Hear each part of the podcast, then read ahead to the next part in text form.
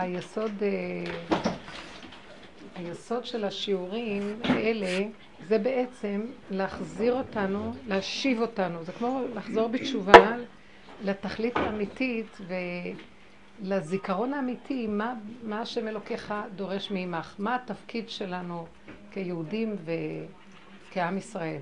כי זה נשכח. אנחנו במשך הדורות והגלות, בייחוד לקראת הסוף, יהיו רחבויות מאוד גדולות ופיתויים מאוד גדולים שאנחנו נקבל השפעות מאוד גדולות מאומות העולם. אם אנחנו כבר מדברים על ה... בתקופה הזאת על חנוכה ותרבות יוון שהתפשטה אז בעולם, שבעצם כל המהלך של היוונו, ההתייוונות והיוונים, השפעתם, זה מאוד מאוד דומה למה שקורה בדור, בדור האחרון שלפני הגאולה. שהיסוד שלו זה דמיון מלשון אה, אה, יוון, מלשון דמיון. כן, דמיון זה דם יוון, זה, זה בחינה של דמיון, רחבות, ההתפלספות. כל הרעיון הזה שהיום אנחנו רואים כל כך הרבה מכללות ולימודים ואקדמיות ותארים, זה בעיצומת תרבות יוון. שאנחנו הולכים בליבוד שהיא הפך בעצם היהדות. זה הגדלות, זה הריבוי, זה כביכול להם הכוח, להם השליטה, העוצמה, הגדלות וגאווה, גניבה, גניבת הגאווה. ואילו כל התיקון של עם ישראל הוא בדיוק הפוך, בחינה של לכי מעטי את עצמך. אנחנו מונים ללבנה, וכל היסוד של הלבנה זה התמעטות וקטנות. ונראה כאילו למה, בשביל מה צריך להיות קטנים, יותר טוב גדלות, יותר טוב עשיו, ההתייוונות. זה כל הסגידה להשכלה היום, לידע, לדעת. קלקול עץ הדעת. ואילו כל התורה מביאה לנו את התיקון ההפוך. צמצום, כתוב בגמרא, כל מי שמלמד אה, את ביתו תורה, הרי כי הוא מלמדה תפלות. כתוב, אה, חכמים מנעו בנכם מן ההיגיון, תזהרו מההיגיון. חשיבת היהדות, אה, צורת החשיבה של הגמרא היא לא, היא לא היגיון. זה סגנון חשיבה עמוק, פנימי. היא היא לחפור לעומק, לצמצם ולרכז עד שאתה תופס את נקודת האמת. זאת אומרת, זה כמו שאת לוקחת נפה ומנפה ומבררת, עבודת הבירורים. ואילו כל עבודת הדעת היא הפך מהבירורים. כאן את בוררת את הטוב מן הרע.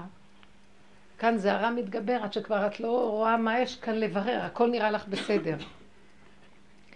והעובדה שדווקא הקטנות הזאת שאנחנו נדרשים אליה, שכל יסוד ההפך לה זה הדמיון, דווקא הקטנות הזאת, שם מופיע גילוי השם.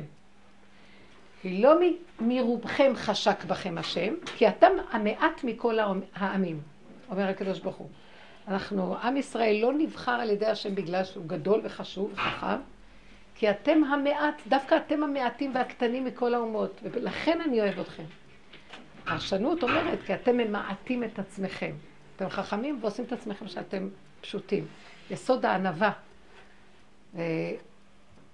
בטבע זה נראה הפוך. למה? כי מה שאדם מוצלח יותר טוב, שהוא עשיר יותר טוב, שהוא גדול יותר טוב, שהוא חשוב יותר טוב, שהולך לו יותר טוב.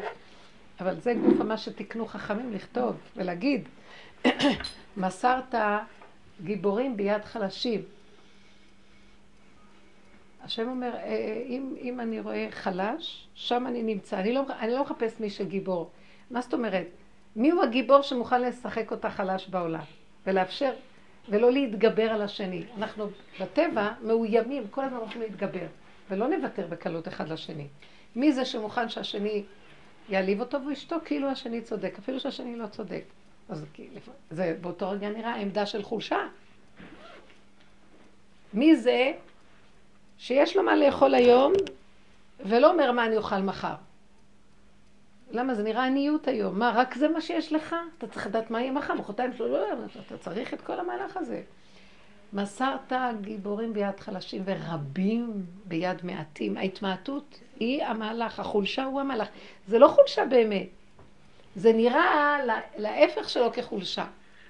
זה לא מעט. המעט הזה מעטים הצליחו לנצח את ההמונים. הלא מדהים, חמשת בניו של מתתיהו הצליחו למגר, אי אפשר בכלל להבין את הדבר הזה, איך הם הצליחו לעשות את זה? חילות מתוחכמים של יוון, זה לא היה נורמלי. אבל עם ישראל הוא לא נורמלי. עם ישראל הוא לא בא להיות נורמלי. הנורמה זה האומות, ואנחנו לא בגדר הנורמה. וכל אימת שאנחנו מחפשים את הנורמה ומאוימים מדבר לא נורמלי, איבדנו את היהדות שלנו. כי איפה שמשהו לא נורמלי, שם אנחנו צריכים להיות. אבל אנחנו כל כך מאוימים ומבוהלים. זה הפך הטבע, התפיסה היהודית, ואנחנו הולכים לאיבוד היום. השיעורים האלה מבררים את הדבר הזה. בואו ניקח את הפרשה הקודמת, הישב, שכתוב בחז"ל, מסתכלים על יעקב אבינו, יעקב הקטן, חז"ל אומרים, דוד הקטן. יעקב אבינו, מתחילת בריאתו, אפילו בבטן אמו, הוא רק עובר מאבקים עם הניגוד שלו, עשב בתוך הבטן, עשב מחוץ לבטן. כל הזמן רדוף אחריו, רדוף, רדוף ממנו. הוא נשלח לבית לבן, רודף אחריו אליפז. מגיע ללבן, מרמה אותו. מגיע, עוזב אחר כך את לבן, רימה אותו עם השתי אנשים, אומר לו, שבע שנים עובד אותו בשביל רחל. מכניס לו בלילה את לאה. אחר כך אומר לו, מה יש? אז תעבוד עוד שבע שנים. הרמאות. ומה, ומה יעקב אומר? שותק. הוא מבין שיש כאן משהו לא נורמלי. אז שמה הוא יושב. איפה שלא נורמלי, שמה הוא נמצא. הוא עובד אותו כל כך הרבה שנים, מה הוא מקבל בשכרו? כלום. כשהוא בורח, הוא רודף אחריו. אחרי זה עשיו, איזה פחדים. אחר כך צרת דינה, אחר כך צרת יוסף. כתוב בחז"ל במדרש, ביקש יוס, יעקב לישב בשלווה. קפץ עליו רוגזו של יוסף. מה הוא רצה לשב בשלווה? מה, ליהנות ממנעמי החיים? ללמוד תורה, לעבוד את השם בנחת, שיפסיקו כבר הצרות. תפיסה של אין לי כוח כבר לצרות. מה אומר לו הקדוש ברוך הוא?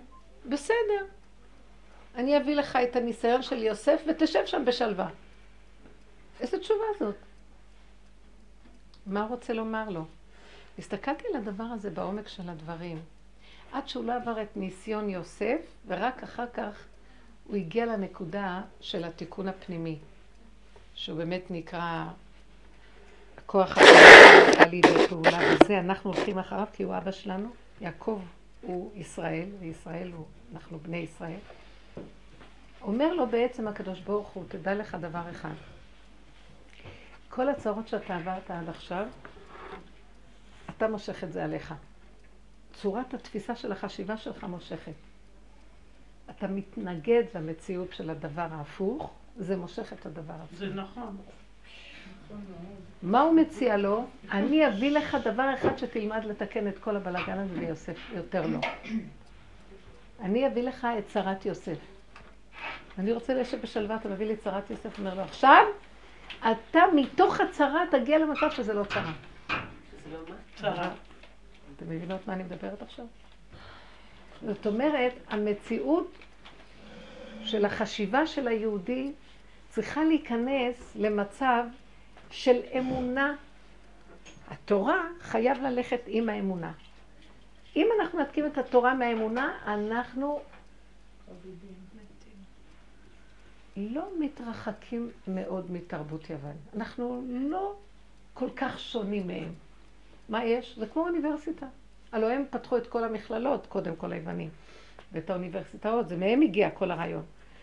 וכשאנחנו לומדים את התורה איך שזה נראה, ואנחנו לא חיים את הסכנה של איך להיות אמנים, אומן, בקטנות, להיזהר לא להתגדל. אם אני נשאר קטן, אז השם יכול להתגדל ויתקדש לרבה. אם אני גדול, הקדוש ברוך הוא בגלות. אם אני בגדלות, אז השם בגלות. לקחתי לעצמי את הגדלות, אז הקדוש ברוך הוא בגלות. אם אני כביכול לוקח עליי את הגלות, השם יוצא מן הגלות. עכשיו, מה זה לוקח על עצמי את הגלות? אני מוכן להסכים למה שבא, אני לא בורח ממנו. מה זה שהוא ביקש? ביקש לשב בשלווה, אמר לו השם, בסדר, הייתה התשובה, קפץ אליו רוגזו של יוסף. מה כאן בסדר? ביקשתי על פי טבע שיהיה לי שלווה ולא יהיה לי יותר ניסיונות. אז הוא אמר לו, אתה ביקשת, אז תביא את זה אתה לעצמך, תסדר את זה. איך אני אסדר את זה? לא שאני לא אביא לך צרות. הם יבואו אם אני אביא או לא אביא. החיים זה המציאות שלהם. תמיד יש כוח המנגד. כוח המנגד הוא עושה את הצער לבן אדם. זה לא שיש צרות. כוח המנגד. אני כל כך רוצה ככה, ואם לא קיבלתי ככה, אז נהיה לי עכשיו כאבים. למה לא הביאו לי ככה? אם אני משחררת את המקום הזה, עכשיו זה כבר לא צער, זה נקרא ללכת עם כוח האמונה. אם אני משחרר את הרצון הפרטי שלי, אני מתחיל להיכנס למציאות של כוח האמונה. מה זה כוח האמונה? ככה, ככה השם רוצה. קטנות. קטנות, מה זה קטנות? ככה זה קטנות. מה זה גדלות? התנגדות. לא ככה, ככה, ככה, ככה, ככה, ככה, ככה.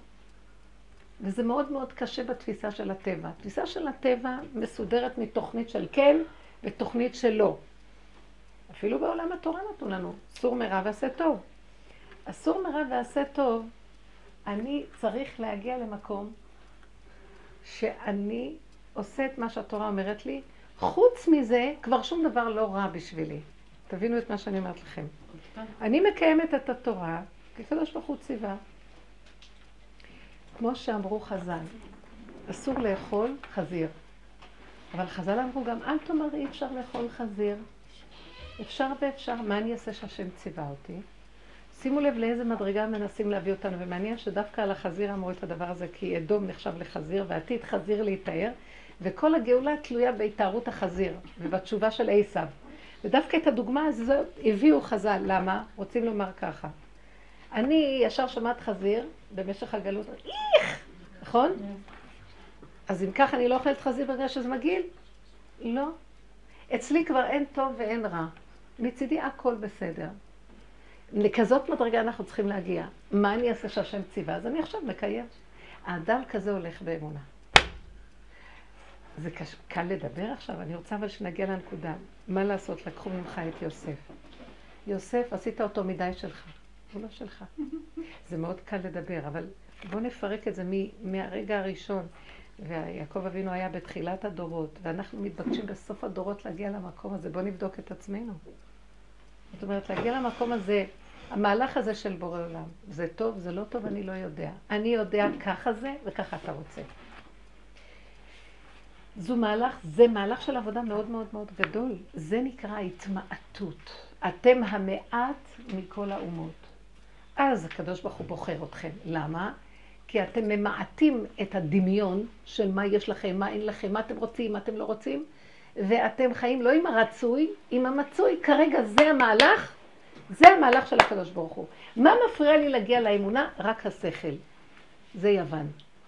השכל, המכללות, ההשכלות, הידענות, שזה נותן לאדם כביכול איזו תחושה של עוצמה וכוח ושליטה, שכל, חשיבות עצמית, כבוד, פרסום, וגם בתורה אנחנו יכולים ליפול למקום הזה. גם בלימודי התורה הכוונה. שנשכח, שאנחנו שוכחים מה התכלית של כל קיום ולימוד התורה, רק להישאר בקטנות, להיזהר מלהרים את הראש.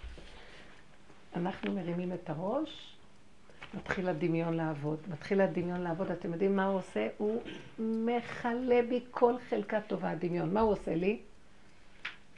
אני פשוט נדהמת מהדמיון. הוא נראה לי אמיתי. הוא אומר לי, בעלך, כך וכך. מה? מה? ואני מאמינה לו. אחר כך אני אומרת לו ככה, ואז הוא אומר לי, ואז אני אומרת לו, ואז הוא אומר לי, ואז הוא אומר לי, וכשהגעתי לפה, שמעתי שיש כאן מכת גירושים. כן. זה לא רק פה. הדמיון הזה, מי הוא בכלל שיגיד לי מה? אז אני אומרת, לא לחשוב. את, אז תורידי ראש. אפילו שאת רואה בעיניים, את לא רואה, את רואה ולא רואה. צריכה להיות לך, יהודי אמיתי, צריך להיות לו המפתח ביד וראייה סלקטיבית. אני רואה אותו ואני לא רואה. זה צריך שאת לא רואה. מה זאת אומרת לא רואה? את רואה, ואז המוח מעכל, ואז הוא טוחן, ואז תמיד השקלה וטריה של עץ הדעת טוב ורע, ואז מסקנות, ואז התרגשות, ואז... אז מה אני אומרת לכם, את לא רואה? את רואה ולא רואה. רואה, אבל לא מכניסה את זה לתהליך של העיכול.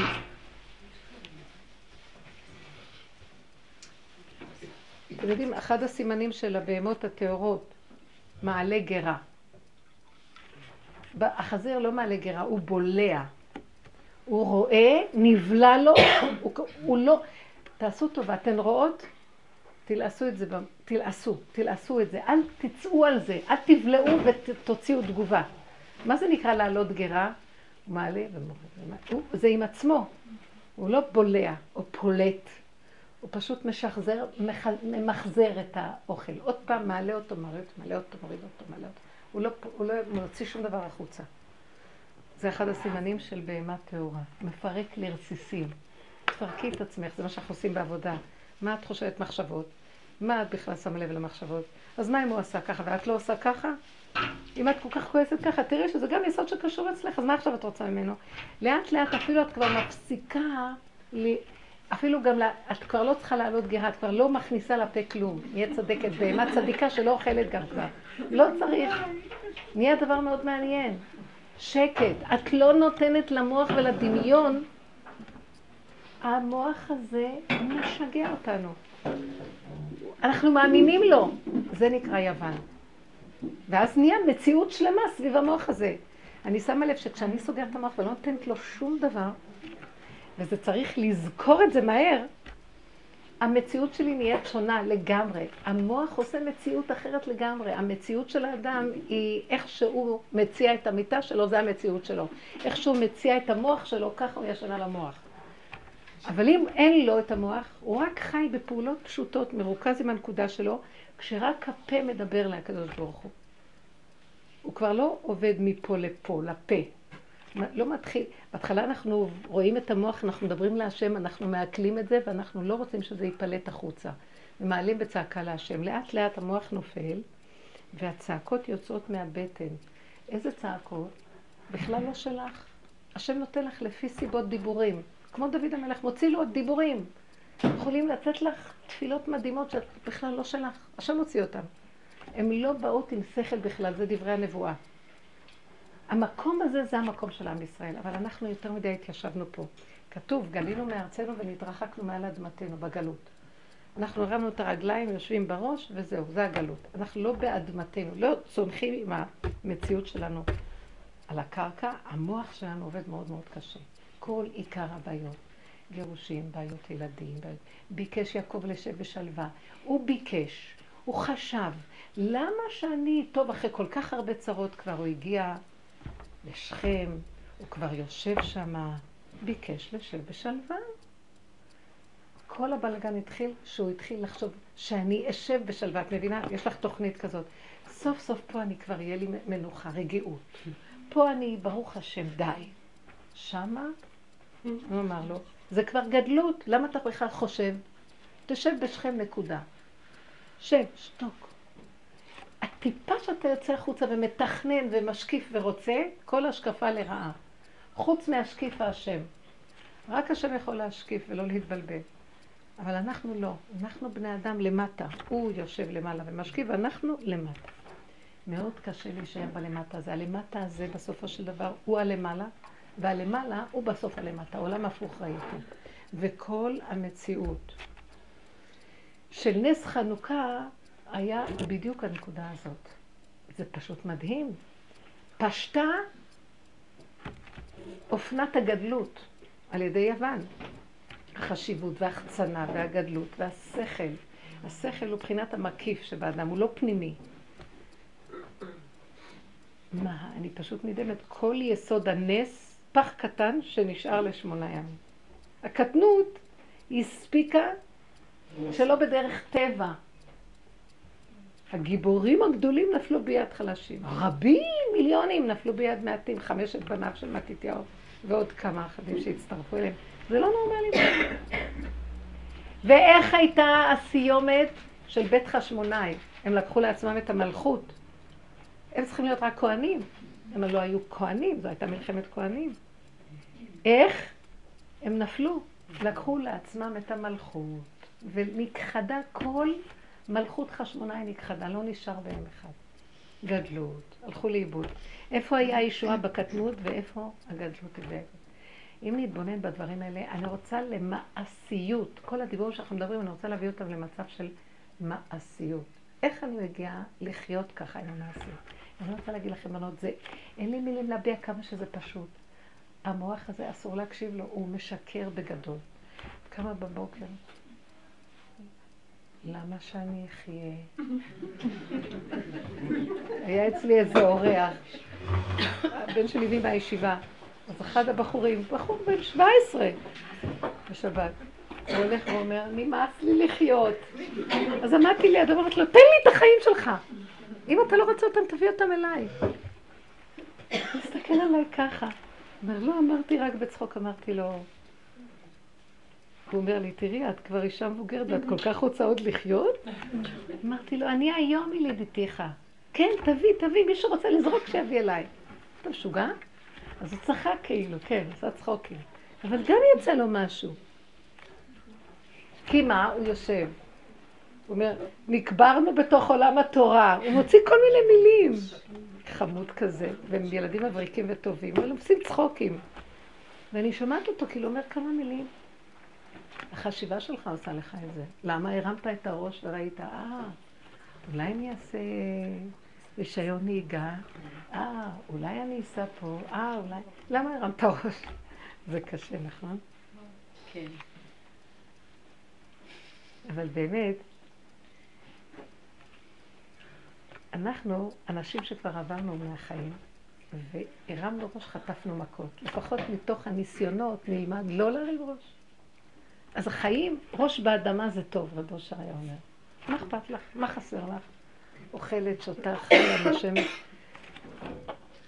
מישהי אומרת לי, מישהי מירושלים אמרה לי, בעלי, ולא רק אצל כמה פעם, בעלי עזר את הבית. היא הייתה נורא עצובה. אמרתי לה, עוד יותר טוב.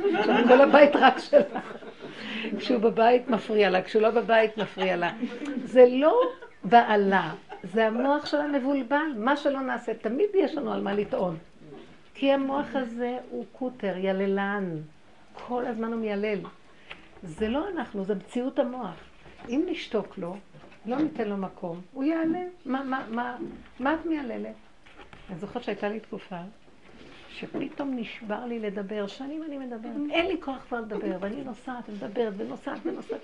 התחלתי להגיד, אוף, נמאס לי, נמאס לי לדבר, נמאס לי, לא רוצה לדבר, לא רוצה כבר לדבר, כמה אני אדבר? וראיתי איך שהמוח הזה כל הזמן אומר לי את זה, ואז אני בוכה להשם. טוב, התקשרו מאיזה שיעור, מבטלים את השיעור. אחרי, אמרתי, אה, איזה יופי. אחרי זה עוד שיעור התבטל. אחרי כמה זמן שיעור התבטל. אחרי זה הלכתי לשיעור אחד, קבוצה קטנה.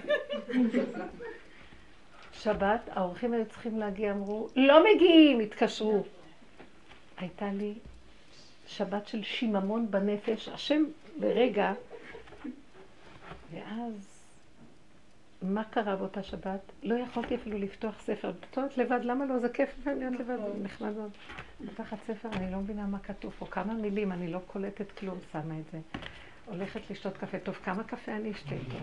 דיברתי עם בעלי מילה אחרי מילה שנייה, רבנו אז, טוב, אז כבר לא נדבר. נעשה, לא רבנו, כאילו מתווכחים על איזה מילה בתורה, אז אמרתי, כבר אין לי חשק. אז הלכתי לישון הרבה, בסוף ראיתי שאני בדיכאון. אז אמרתי, מה קרה פה? ואז תפסתי שהמוח הזה, הרשע, המנוול הזה, רוצה לסכסך אותי עם עצמי. פשוט.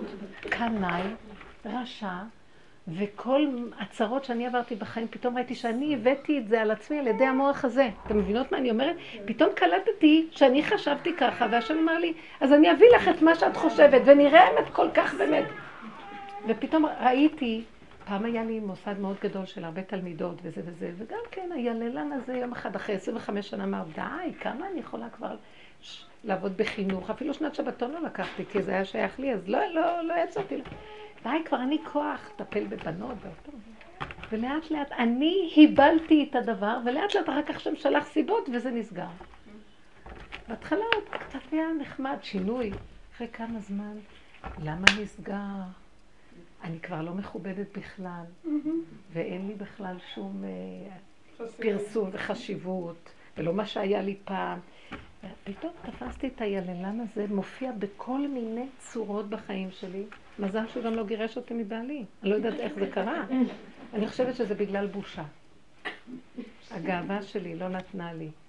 אין, אני זוכרת שמי שהציע לי את השידוך שלי הייתה איזה רבנית חשובה מירושלים, אישיות. אחרי שבאתי אליה, אחרי, אחרי חוד, חודשיים נכנסתי אליה, אז נבהלה כשנכנסתי, אז היא אומרת לי, תגידי, גם אתם חשבתם, חושבים בשנה הראשונה עוד להתגרש? כאילו היא רצתה להגיד לי, רק אל תגידי לי, כי אנחנו גם כן חשבנו. איך היא אמרה את זה בצורה כזאת? אמרת לה, לא, לא, לא התכוונתי לזה, אבל היא גילתה לי שמחשבות האלה משגעות את כולם. נותנים לו זה, לא טוב לא נותנים לו זה, לא טוב, לא רוצה זה, לא... ואחר כך אני מסתכלת ואומרת, מה חסר? בעל מושלם, מדהים, תלמיד חכם, איש טוב, ישר דרך, מה את רוצה? אז הוא לא עושה ככה. אז הוא עושה ככה. אז הוא עושה ככה. משוגע. אדם משוגע. תורידי את העיניים ממנו, וגם מה, מה את רוצה ממנו? אז הוא לא עושה כך וכך, שלא יעשה, אז תעשי את. ותסתכלי מה כן עושה, גם אני אפילו לא מחפשת מה הוא כן עושה, לא מחפשת אותו בכלל, לא כן ולא לא. בשביל מה לחפש בכלל מישהו? זה דבר מאוד חשוב, שיש בן זוג ושיש מסגרת לחיים, ושלילדים יש אבא. זה לא העיקר, זה מסגרת. העיקר זה לעבוד בנפש ולהיות קשור עם בורא עולם, והבעל והילדים והמציאות. זה תפקידים בחיים שדרכם אנחנו ממצים את העמקות הפנימית שאנחנו נדרשים אליה, להיות מחוברים להשם. כל נשמה היא בן יחיד של השם. אז הבעל הוא אמצעי, הבעל הוא המתנה הכי גדולה בחיים כדי להגיע לדבר הזה, כי הוא הכי מרגיז. זה לא שהוא מרגיז, המוח שלי אומר לי הוא מרגיז. כי הוא סכסכן, מהרסייך ומחריבייך ממך יצאו. יש בתוכנו כוח של מהרס ומחריב. שטן הזה, פה מושבו יושב במוח. תני לו יריעה בראש. נקודה שאני מתבוננת. לא להאמין לו, לא לחשב אותו, לא לספור אותו מילימטר, וזה עבודת שנים. כי כל, ואתם, אני מדברת ואתם תראו במשך הזמן אם תתרגלו. כל העיקר אתם תראו את זה יום אחד, פתאום נופל האסימון. שאת אומרת, איך אני מאמינה? ואני רואה, הקדוש ברוך הוא עוזר לנו, כי בדרך שאדם רוצה ללך, מוליכין אותו. לקח לי זמן, אבל היום יותר ויותר אני רואה, עם השנים, אני לא מאמינה למוח אחר כך, אני בהתחלה כאילו נוטה להאמין, אחרי רגע, לא לוקח הרבה זמן, הוא מראה לי, תגידי, את נורמלית? בדיוק הפוך קורה. אז אני לא מאמינה, איך האמנתי לו באותו רגע, הוא נראה כל כך מוחשי ואמיתי? איך הראת לי בזמן כל כך קצר שזה בדיוק הפוך, בכלל לא אמיתי, זה הכל שקר? זה חסדיו של השם יתברך, שהוא מגביר לי את התהליך לראות מהר שזה לא אמיתי. אבל הוא רוצה שאני אגיע לזה בהתחלה. הגעתי לזה פעם, פעמיים, שלוש, אחר כך לאט לאט התחיל להיות לי מהלך שכמעט כל דבר שאני חושבת, אני רואה שזה שקר. היום אני מתה מפחד מהמחשבות שלי. ממש מתה מפחד, אני לא רוצה לחשוב. לא רוצה לחשוב, לא רוצה להתערב. היו אצלי אורחים בשבת, שלוש זוגות, ושתי אנשים הסתודדו ביניהם, פעם, פעמיים, שלוש. השלישית לא יכלה לסבול. ובאיזשהו שלב התפרצה על שתיהן. והם לא הבינו מה היא רוצה מהם. הם לא דיברו שום דבר עליה. לא אמרו כלום. הם, הם לא הסתדרו, הם דיברו בשקט. היא ירדה עליהם, הוציאה את כל הכאבים שלה, אמרה להם דברים, הכל בצורה לא מכוערת, אבל אחרי זה הם התפייסו, הכל היה בסדר. ישבתי עם אותה אישה. היא אמרה לי, הם בטח חושבים שאני משוגעת מה שאמרתי. למה הייתי צריכה להגיד את זה בכלל? נכון שנראה שאני משוגעת אחרי מה שאמרתי? היא הוציאה את כל האמת שלה, את הכאבים שלה, את התסכולים שיש לה בכלל, וכאילו היא הלבישה את זה על המצב הזה עכשיו. אז היא לא הייתה נשמעת הכי הגיונית. אז עכשיו התחילה להיות כאובה שבעיניהן לא נראית כל כך ברמה. אז אמרתי לה, לא נורא, מה שאמרת, אמרת, היית צריכה להוציא את זה, תשכחי, מי הם בכלל? אמרתי לה, זה לא שאנחנו נזלזל בבני אדם. תזלזלי בדמיון ובחשיבות שאת נותנת להם. אבל כל זה התחיל בגלל שנתת בהתחלה חשיבות לזה שהסתודדו. בשביל מה היית צריכה לתת להם חשיבות? שהסתודדו. באותו רגע כואב לך? לכי לפינה, תצעקי להשם. למי כואב? לדמיון שלי, שחושב, שחושבים, מדברים אליו. מה אכפת לך מה שהם דברו? רוצים לדבר? שידברו עד מחר. מי שרוצה שידבר עלייך. מה זה קשור אלייך? מדברים על פלוני אלמוני, זה אני? מי זה אני הזה בכלל? זה יכול להיות ההיא וההוא וההם, אותו דבר כמו אני. מה ההבדל? זה דמיונות. אם את יכולה לסגור ולנעול ולא לתת שום דבר, תתעייפו, תשבו שם למטה, למטה. שבו שם למטה, שקט, רגוע. וכמה פעמים שקורים כאלה דברים, ואם אני לא מתערבת, אני מודה להשם, ברוך השם ששמרת עליי, שלא הייתי הורסת עולמות. מתווכחת עם הוא אומרת לה, הוא אומר, תודה שהחזקת אותי לא להוציא דברים החוצה. כמה פעמים בנושא של שלום בית, מילים שנאמרו עשו כבר את החורבן שלהם.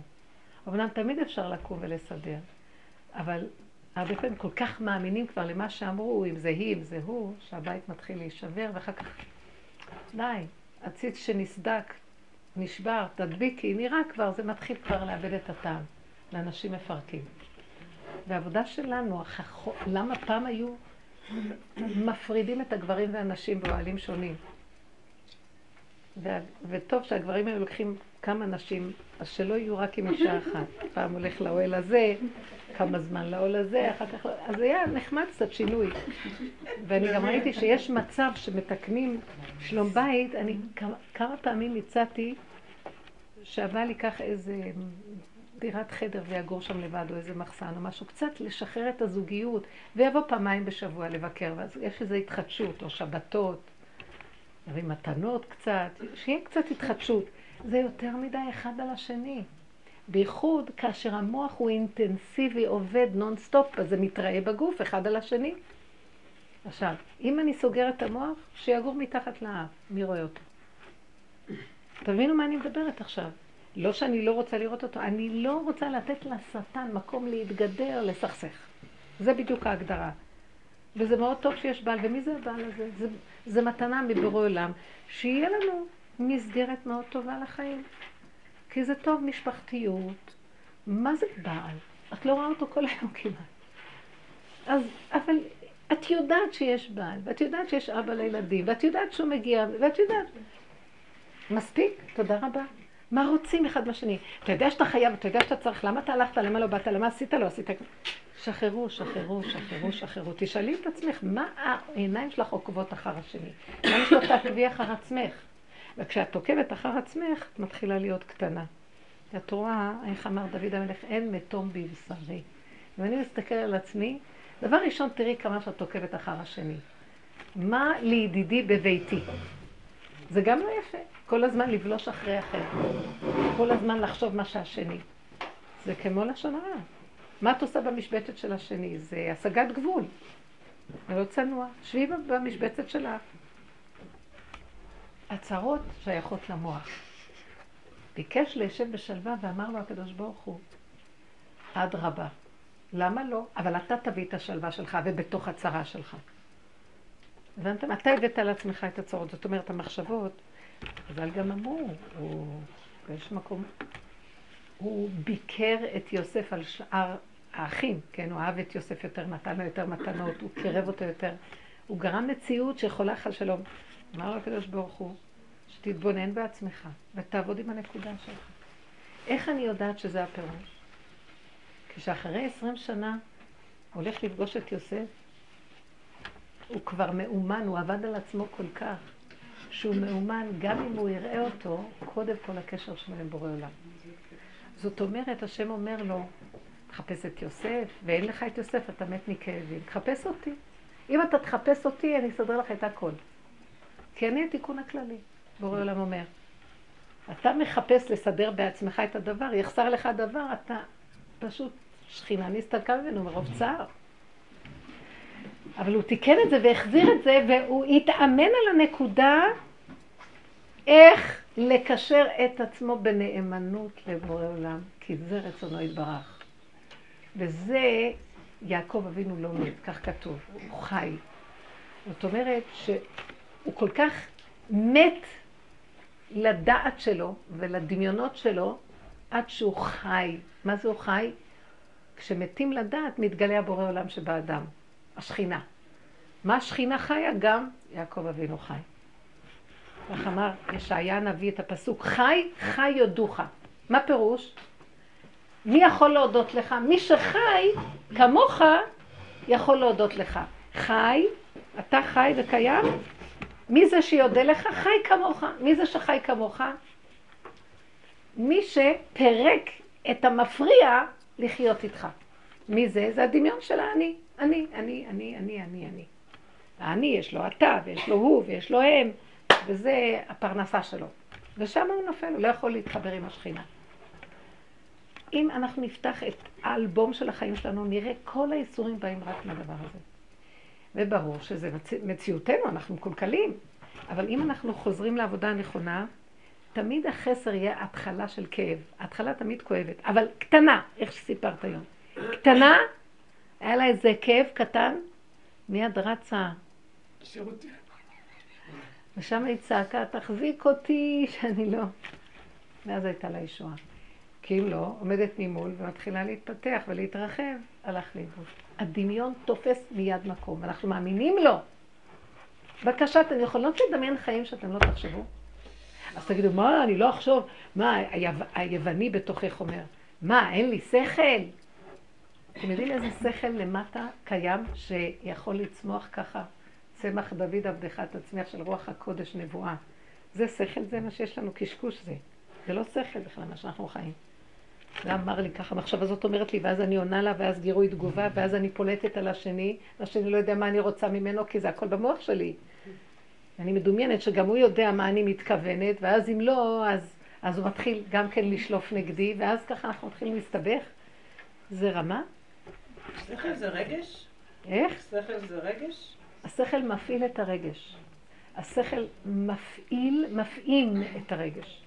תמיד זה מתחיל ממחשבה.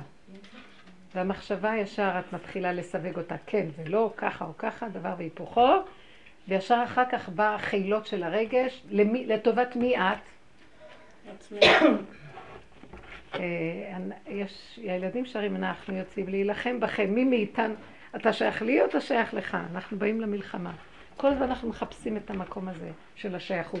לא שייך לכם כלום. לכו תחפשו מישהו אחר שם לריב איתו. לא רוצה להשתייך לכלום. הרגש מתחיל, יורד, רגוע. נהיה הכל פשוט רגוע.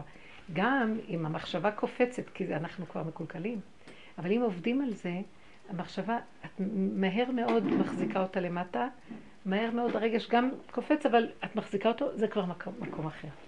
זה לא הסערה של המציאות שלנו. אז אנחנו אמורים ומתבקשים להתבונן. איך לא להאמין לדת. ואתם יודעים דבר מאוד מעניין. הדת הזאת לא נותנת לנו להיות קשורים עם בורא עולם. ותגידי, טוב, זה דת של קדושה.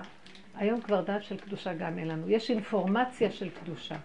בגלל זה. אבל דת של קדושה? דעת זה חוויה אמיתית. זה לא השכל הזה שמקשקש, אין דעת שמה. אני אומרת לרבנו של עולם, אם אני סוגרת את המוח הזה, אתה תיתן לי דעת של קדושה? זה ואדם ידע את חווה. ידיעה, אני קוראת לפעמים איזה ספר, לאחרונה זה קורה לי הרבה. פעם הייתי קוראת, ומידת הבינה הייתה מאוד גדולה ומבינה, ואפילו סיפוקים. אני מגיעה היום, אני קוראת, אני אומרת, טוב, כמה מילים, נו, מה הוא רוצה להגיד? אה, כל כך הרבה מילים להשתמש בלהגיד דבר הכי קטן, אין לי כוח לספר, אני סוגרת את זה, אין לי כוח כבר לספרים. ואז אני אומרת לו, ריבונו של עולם, אני לא רוצה לדעת מה שכתוב בספר על ידי ידיעה שכלית, תעשה שאני אדע בלי שאני אקרא. הלו גם זה שכתב מאיפה כותב, הראשונים שכתבו עליהם פרשנות, הם גם היו, ברוח הקודש מדברים, למה לא? ועמך כולם צדיקים. כל עם ישראל מגיע להם את המדרגה הזאת, אבל הדעת היוונית תופסת את המקום, והיא לא נותנת לנו להיות קשורה עם השם. איך אני יודעת? אם קורה לי משהו, שבוע חיפשתי איזה מעטפה. הייתה אצלי איזה מעטפה בבית שמישהי העבירה לי, וביקשה שאני אעביר אותה למישהי אחרת שתדפוק בדלת ותבוא לקח. תחת דפקה בדלת, תחת... ושהיא, איך אמרתי, ודאי, ודאי, בסדר, בסדר. היא באה, אני לא זכרתי איפה שמתי את המעטפה, לא זכרתי. לרגע אני נעצרת, זה פשוט ברור לי שאני צריכה לזכור. איך קרה שפתאום נעלם לי הזיכרון? אז חיפשתי, חיפשתי, ואחר כך אמרתי, אני, היה כאן מישהו מבני הבית שזה, שידע איפה שמתי, אני אתקשר אליו. באותו רגע אמרתי, את מאמינה למחשבה שלך? המעטפה נמצאת, ובשנייה שאני יכול לעשות שתמצאי. אז אל תלכי אחרי המחשבה של טבע, של סיבה של טבע, שזה נראה נורמלי בהחלט, למה לא? ותשאלי, לא, תעצרי ותתעקשי שבורא עולם יתגלה. בורא עולם, תרחם, אבא תרחם, אבא תרחם. אתה פשוט סוגר לי את המוח כי אתה רוצה שאני קשורה איתך.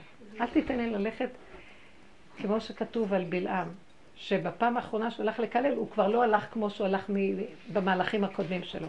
עכשיו הוא כבר החליט להתחבר ישר להשם.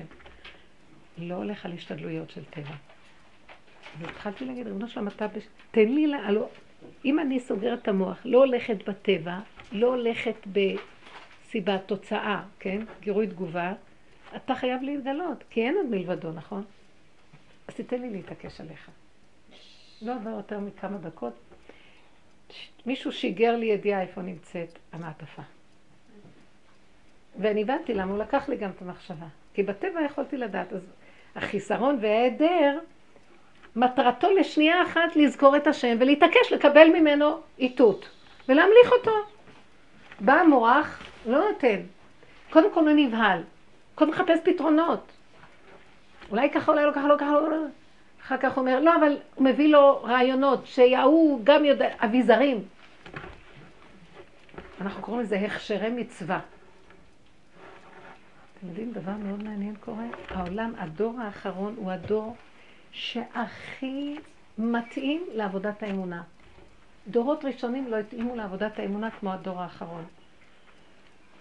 קראתי בפרקי רבי אליעזר, כתוב, החמור של ויחבוש אברהם את חמורו, וישכם כבר בבוקר ויחבוש את חמורו. והחמור של משה רבנו, שהרכיב את אשתו ואת בניו בדרך ממדיין למצרים בחזרה.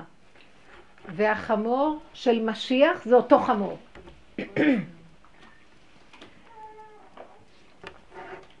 ואחד המפרשים אומר דבר מאוד מעניין. מה כאן, למה זה אותו חמור? זה אותו חמור, אבל בהתפתחות היותר גדולה, וזה נראה בדיוק הפוך כאילו. החמור של אברהם אבינו היה אביזר, זה בחינת החומר, החומר, עולם החומר. עולם החומר בדורות קודמים, ראשונים, היה מאוד מאוד קשה, עוד לא ניתנה תורה, שיתקן את החומר, והחומר היה מאוד מאוד טעון בדמיון ושקר, קרוב מאוד לעץ הדת, לדור המבול, דור אנוש, דור הפלגה. עוד לא ניתנה תורה. אז אברהם אבינו, זאת אומרת, יכול היה להשתמש בחומר מאוד מאוד בצורה, הוא לא יכול, החומר לא יכול היה לשרת אותו באמונה. אז הוא השתמש, הוא לא רכב על החמור, הוא רק שם את המאכלת ואת העצים על החמור. משה רבנו כבר התקרב לעניין של התורה, הוא יכול היה להרכיב את אשתו ובניו, שזה בחינת השכל והרגש של האדם.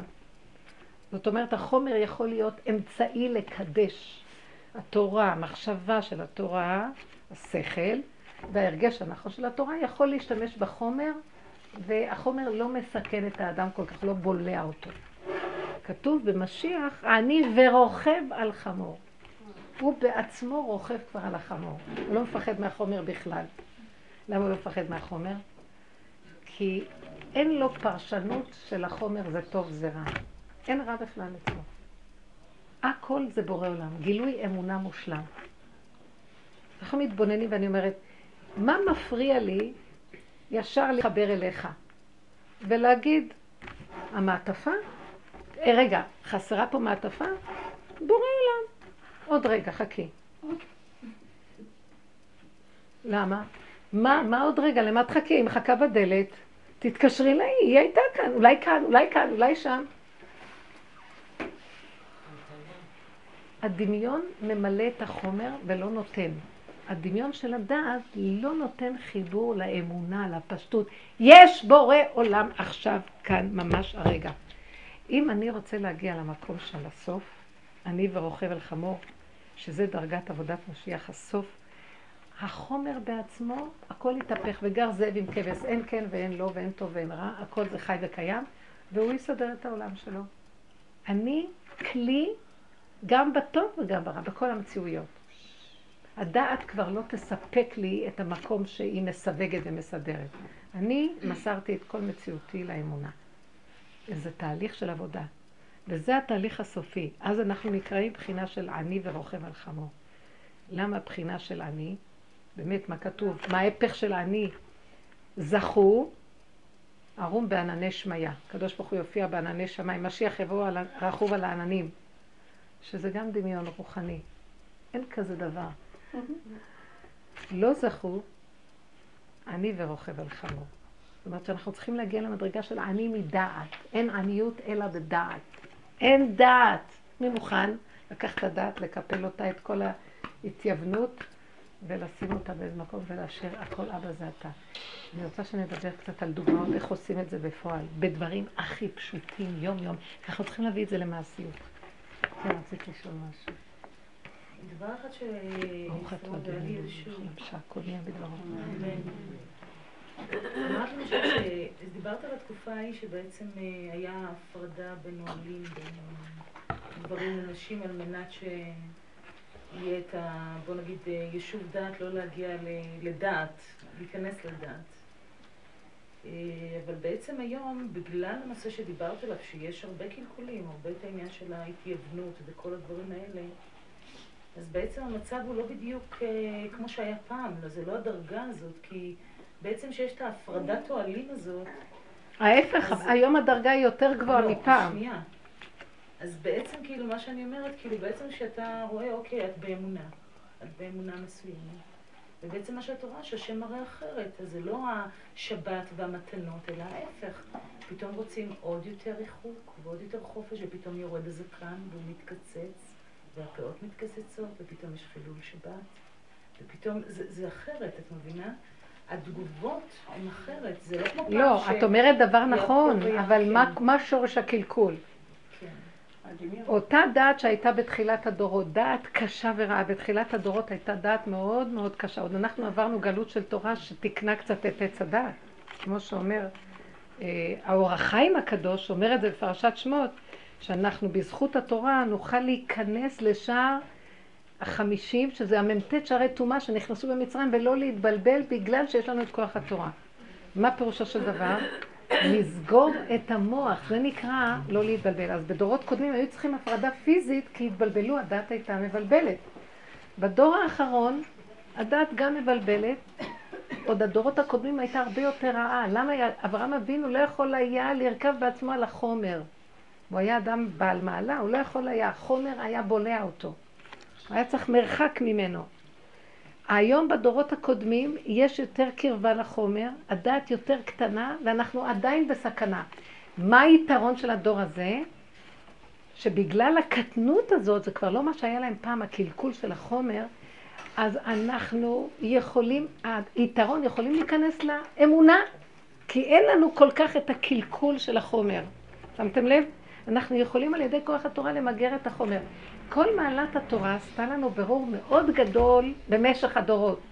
ברור לי מה טוב, ברור לי מה רע. יש לי מערכת של תורה ומצוות. מה שבדורות קודמים היה בלבול מאוד גדול, והיה צריכים הפרדה, לא היו יכולים כל כך בקלות לדעת. עכשיו שאני יודע מה טוב, מה אני חושב אז אני יכול לשבת ביחד. אם אני לא אעבור למדרגה הבאה, אמונה, שימו לב, תיקון עץ הדעת הראשון היה, יציאת מצרים זיכתה לנו למדרגה הראשונה, שהזוהר הקדוש קורא לה הפקידה. פקד אותנו כמו אישה שנכנסת להיריון, זה נקרא פקידה.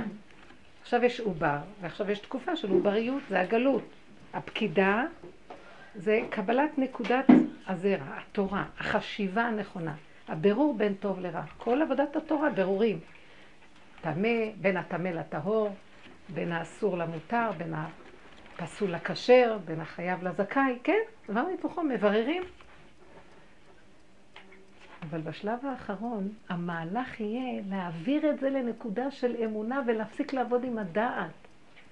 כי אם לא, אנחנו ממשיכים עם הדעת, הראש עוד עומד ככה, אז האני גונב את היסוד. זאת אומרת, הוא מתחיל להיות בעל גאווה, יש לי ידיעה, יש לי הבנה, יש לי השגה, אני כבר יודע מה טוב, מה רע.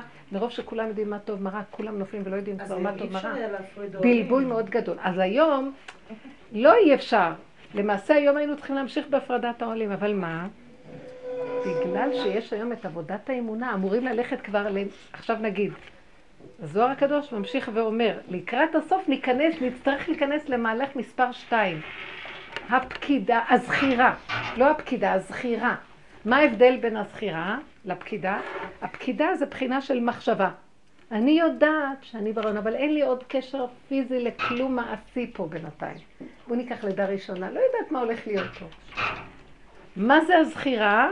ההוצאה לפועל של הדברים. כל הבירור של הטוב והרע, מטרתו כבר לא לעבוד עם בירורים טוב ורע, רק ללכת אין עוד מלבדו. כי אם אנחנו נמשיך עם הטוב והרע, אנחנו כבר נתחיל להתקלקל עם הטוב והרע, כמו שאתם רואים עד היום. הרבה דברים שאנחנו, מאוד היה ברור לנו שמאוד טוב, מתחיל להתבלבל היום, מאוד מאוד לא ברור מה טוב ורע, אפילו בתוך, בתוך העולם שלנו. אז זה סימן של עבודת הזכירה. מה זה עבודת הזכירה? לשכוח את המוח ולהיזכר בהשם, רק השם. זכירה של השם. זה, זה ההוצאה לפועל, הראש יוצא החוצה. כאילו, גילוי עולם חדש עכשיו. זה עבודת הזכירה. אז אם היינו לוקחים חלק בעבודת הזכירה, מהי עבודת הזכירה? לשכוח את הפקידה ולהתחיל להיכנס לתהליך של ההוצאה של הראש החוצה. אמונה, זכירה. תגידי, בלידה את יכולה לעבוד עם הדעת? את רק עכשיו בצעקה של אמונה, שירחמו עלייך משמיים, אין לך בכלל שום שכל ואין לך שום הבנה מה הולך פה אפילו. זה רק, את צועקת להשם, כי רק הוא יכול בשעה הזאת להושיע אותך.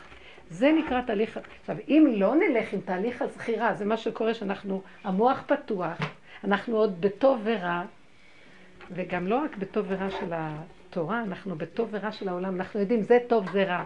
שום דבר, זה מבלבל אותנו מאוד מאוד מאוד, לא יודעים מה טוב, מה רע כבר, הכל התבלבל. מה שנשאר במקום הזה מיד ללכת על אמונה. במקום זה, אנחנו עוד סומכים על הדעת שלנו, ושם חל השיבוש. היה יותר טוב כבר לגור בשני אוהלים. אז אני אמרתי, במצבים כאלה, קודם כל עזרה ראשונה, ישר אני אמרתי כבר כמה זוגות, וזה מאוד עבד יפה. זה אפילו עבד מאוד יפה. והחליטו שלמה שזה לא יישאר ככה, רק מה, זה קצת עלה יותר להזכיר עוד איזה חדר או משהו. אבל זה מאוד נחמד. למה צריך כל הזמן להיות ביחד? וזה... הנקודה הזאת עשתה משהו, אבל אמרתי, חוץ מזה, עכשיו שנרגעתם, בואו נתחיל לעבוד על הנקודה של האמונה. מה לידידי בביתי? מה את מכניסה את הראש לך? מה הוא? ומה אתה חושב מה היא? כלום. ובדרך כלל שמתי לב שזה מתחיל מהאישה. כי הוא לא חושב מה היא כמו שהיא מתחילה לבלבל לו. זה, האישה היא בחינה של קרקע עולם, כי עליה קלקול הדעת פועל ביותר. עוד הגברים יש להם קצת משהו בדעת, פחות רגשי, פחות uh, מופקע. אני לא אומרת, יש כל מיני סוגים של גברים, אבל ברוב המקרים, לפי, ה, לפי האופי הגברי, יותר האישה מקולקלת בדמיון. יותר בקלות היא יכולה ללכת לאיבוד בדמיון והרגש. ואנחנו בסכנה מאוד גדולה. לכן עבודתנו לרכז ולהיכנס ליסוד האמונה. אני רוצה דוגמאות מהחיים. מה את רצית? כן. אני רציתי למשל, פנו אליי מהבית ספר שהבן שלי אה, יש לו בעיות בקשר אה, עכשיו, לפי מה שאת אומרת, מה אני צריכה לעשות עם זה? מה? מה אני צריכה לעשות עם הפנייה של הבית ספר אליי? אני צריכה עכשיו לקום, ללכת לגבולות? ולפה ולשם ולשאול ולבחונים. עכשיו שימו לב, זה מוח. כן. זו שאלה של מוח. מה אני צריכה לעשות? אתם יודעים שבאמונה אין את המילה צריך, לא צריך. בכלל מילה כזאת. אמרו לי, זה לא אמרו לי, זה עבר דרכי וזה הולך אליו. אז אני אומרת לו, ריבונו של עולם, אני כבר בלי דעת, אני הלוואי, אבל אני משתדלת לא, לא לפרנס את הדעת הזאת. ואז אני אומרת, זה סיבה, אתה שלחת, נכון? זה עכשיו פתק, הביאו סיבה. אני יודעת מה לעשות, אין לי כוחות לעשות כלום, אין לי חשק, אין לי כלום, אין לי... אז רבנו שלם, שלח לי סיבה ותראה לי מה לעשות. תורני השם דרכך, לך בעמיתך. נשמע שאנחנו כאן קוקוריקו קצת, לא? לא. אין לנו סבלנות, המוח והדעת אין לו סבלנות להמתין. אין כזה דבר בעולם המוח והשכל להמתין, אין המתנה. למה האדם הראשון חטא? לא היה לו כוח להמתין. אכילת עץ הדעת היא היסוד של החוסר סבלנות והקוצר רוח, וזה השכל. וכשאנחנו הולכים באמונה, מה אכפת לך? מה את מתרגשת? זה לא קשור אלייך. את המוציאה לפועל, יש לך תפקיד שיש לך ילד, והילד דרכך. את אפוטרופסית שלו, אבל הוא בעל הבית. תגידי לו, תשלח לי סיבה ותראה לי מה לעשות, ותסגרי את המוח, ולא לקשקש. וישר אני שמתי לב, אז מה הרבי יגיד לי? אני צריכה כבר לתת לו תשובה. אנחנו מחשבנים חשבנות לכל העולם, רק לא יודעים לצפצף. אני חייבת להגיד את המילה לצפצף, זה לא יפה לצפצף על בני אדם, זה לא יפה. אבל זה לצפצף על המוח שלי שמחשיב את הבני אדם, ועושה מהם הרים וגבעות ומשתחווה לכל פסל ואליל שאני עושה מהמוח שלי מאיזה דמויות. כולנו ככה. אז לזה אני אומרת כרגע אל תתני ממשות. ומה אז עכשיו? סבלנות. ותגידי לו, אבא, תראה לי מה לעשות. אני לא יודעת, תיתן לי. וכשהמוח סגור, יש דבר מאוד מעניין. אני, את קולטת מסרים, את קשובה, את קולטת סיבות קטנות. או שבא לך איזה מחשבה, או מישהו אומר לך פתאום משהו שאת מקשרת, מעניין שאמרו לי דווקא את הדבר הזה, וכל מיני נקודות קטנות שאת רואה שהקדוש ברוך הוא שולח סיבות. ונניח שאין לך שום סיבה, והרבא מתקשר, נו, אז תגידי לו, אני לא יודעת מה לעשות. ונניח שיגיד לך, אז אני לא מקבל אותו לכיתה עד שלא תביא אבחון. אז לכי לסיבה. וחוץ מזה, מה רע בריטלין? אני לא בעד ואני לא נגד. בעולם האמונה אנחנו לא נגד ולא בעד אף אחד ולא כלום. אני בעד שהשם יראה לי אם כן או לא. ואם השם, אני חושבת שהשם לא יכול להגיד לי לכי על ריטלין? הוא ברא את זה גם. אבל זה לא יבוא ממני ומהשכל שלי ומהבהלה שלי, או זה, אני לא אתן לו בגלל שאני מתנגדת לפי שיטות של הבנות. אני לא רוצה להיות ברת דעת בכלל, אני כבר לא מאמינה. אני תקופות הלכתי עם הנושא הזה של ריטלין, ואחר כך עכשיו נראה לי בדיוק הפוך. אז אני ירדתי מזה, אז אמרתי, אני כבר הייתי בעד, אחר כך הראה לי לא בעד בכלל, אני לא בעד, אני לא נגד, אני בעד שתבחרי בי, מה אכפת לך? אני אחליט אם כן או לא, אבל את תבחרי בי. אנחנו מתבלבלים בנקודה, כי הדעת כל הזמן רוצה להיות במקום אלוקים, וייתן כאלוקים. אה? זה מבהיל אותנו, אחוזי השליטה הזאת, בטבע. הוא רוצה לשחרר אותנו מכל האחיזות, וכל האחיזות, וזה מבהיל אותך. אז תגידי לו, אבא, כל מה שעובר לך במוח, המלחמה הזאת בתהליך של הורדת המוח, וההתבוננות שלך, מה קורה אצלך, את זה את חייבת לומר לו, מודה ועוזב ירוחם. תודי, תעמדי והתוודו את חטאותם לפני השם. תגיד לו, אבא, אני מתה מפחד. דורות של אחיזות. אני יכולה עכשיו להוריד את זה? אם אתה לא עוזר לי, אני לא יכולה, תרחם עליי. אוי לי מיצרי ואוי לי מיוצרי. אני אלך למות מהדעת הזאת. מצד שני, אם אני רגע עוזבת את זה, אני גם כן מתה מפחד. אז איך אני יכולה? תחוס עליי ותרחם עליי. כל היום לדבר איתו. ופעם אחת את רבה עם השם, תתפייסת איתו, פעם אחת את מאיימת עליו, פעם אחת את מסכימה איתו. זה האדם בתהליכים שלו, זה לא עם השם. מה אתם חושבים שזה השם? המוח סידר לנו השם. את עם הדיבור שלך זה השם. זה השכינה במהלכים השונים שלה ששוכנת בתוכך, והיא במעברים השונים. ויש לקדוש ברוך הוא תענוג מהעבודה הזאת, שתדעו, אנחנו מעלים הרבה ניצוצות ואנחנו עובדים ככה. קודם כל, את לא רבה עם הילד ולא עם הרבה ולא עם אף אחד, את עם עצמך. קודם כל העולם כבר נגאל ממך, ברוך השם שלא החלפת. זה מה זה נכון. ודבר שני, זה, זה, מה, הדיבור הזה והבירור הזה, זה המזון של השכינה השוכנת בתוך האדם והיא קבורה למטה, כי אנחנו כל היום מרחפים במוח ולא קשורים איתה בכלל. הדיבור זה הקשר לשכינה. דעו לכם שמדרגת האדם זה דיבור. בכלל לא החשיבה. החשיבה היא מדרגת המלאכים, הם כוח השכלי הנבדל. ואילו האדם זה כוח הדיבור.